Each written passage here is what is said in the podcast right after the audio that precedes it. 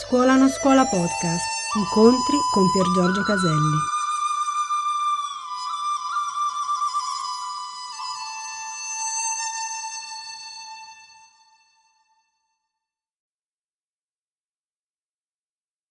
Pier Giorgio, Rossana, sempre da Napoli. Tu parli spesso di reincarnazione. Ma quello che dici si può anche rapportare a una vita sola, a quella presente. Cioè c'è analogia, c'è, no?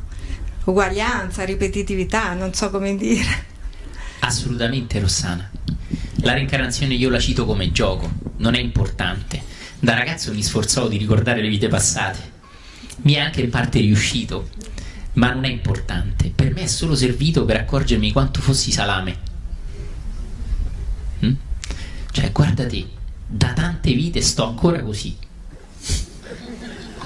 La stessa cosa, a 60 anni sto ancora così, è uguale. Esatto, solo da 6 milioni di anni, capito? Sei un po' più somaro ancora. E mi viene in mente, Rossana, questa storia, Rossana, del Mullah Nasruddin, no? Bellissimo, no? Che rientrando a casa trova una signora che cerca qualcosa a terra. Si avvicina, la signora anziana probabilmente vede poco, e dice: signora, posso aiutarla? Che cosa cerca? Cerco la chiave di casa, mi deve essere caduta. Fa: accidenti, questo è un problema.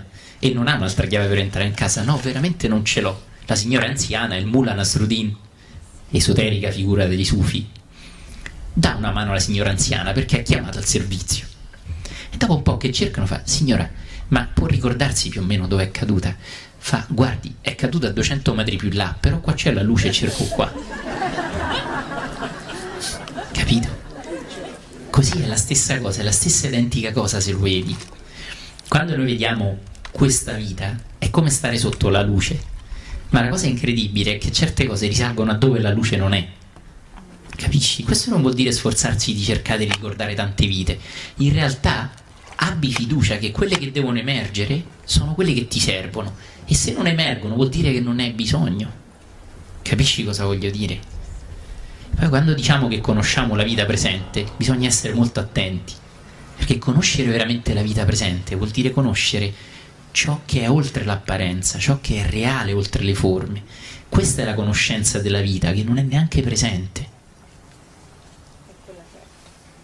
è semplicemente oltre passato, presente e futuro, che sono invece giochi della mente. La fisica stessa moderna sta iniziando a scoprire che il tempo potrebbe non essere reale. Sapete che dei lavori di fisica teorica che unificano la meccanica quantistica alle teorie relativistiche passano attraverso il considerare il tempo, diciamo così, una variabile non reale. Se questo è vero a livello di fisica, potrebbe essere anche vero per noi, e quindi la distinzione tra altre vite e questa non essere così reale, no? Questo è molto interessante. Non vi vorrei parlare di fantascienza, ma di fisica moderna. Ci sono due fisici in particolare che negli anni '80 hanno, diciamo, messo le basi per adesso magari vi sembra che vi dico delle cose assurde, ma queste cose spesso non vengono conosciute al di fuori delle persone un po' più tecnicamente dentro a questo. La base per la macchina del tempo, no? E chissà, forse non tutto ci viene detto. E la macchina del tempo si baserebbe sul fatto che diverse dimensioni temporali sarebbero come diversi fogli qui.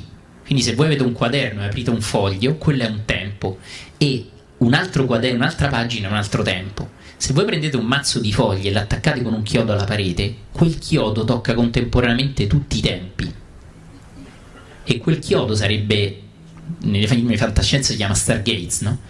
Però potrebbe permettere di passare da un foglio all'altro grazie al fatto che tutti i fogli sono adesso.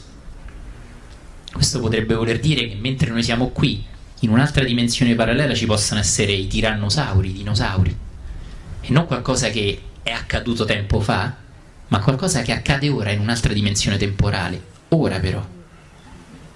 Se questo è vero, questo vuol dire che anche le nostre vite passate non sono passate. Capite?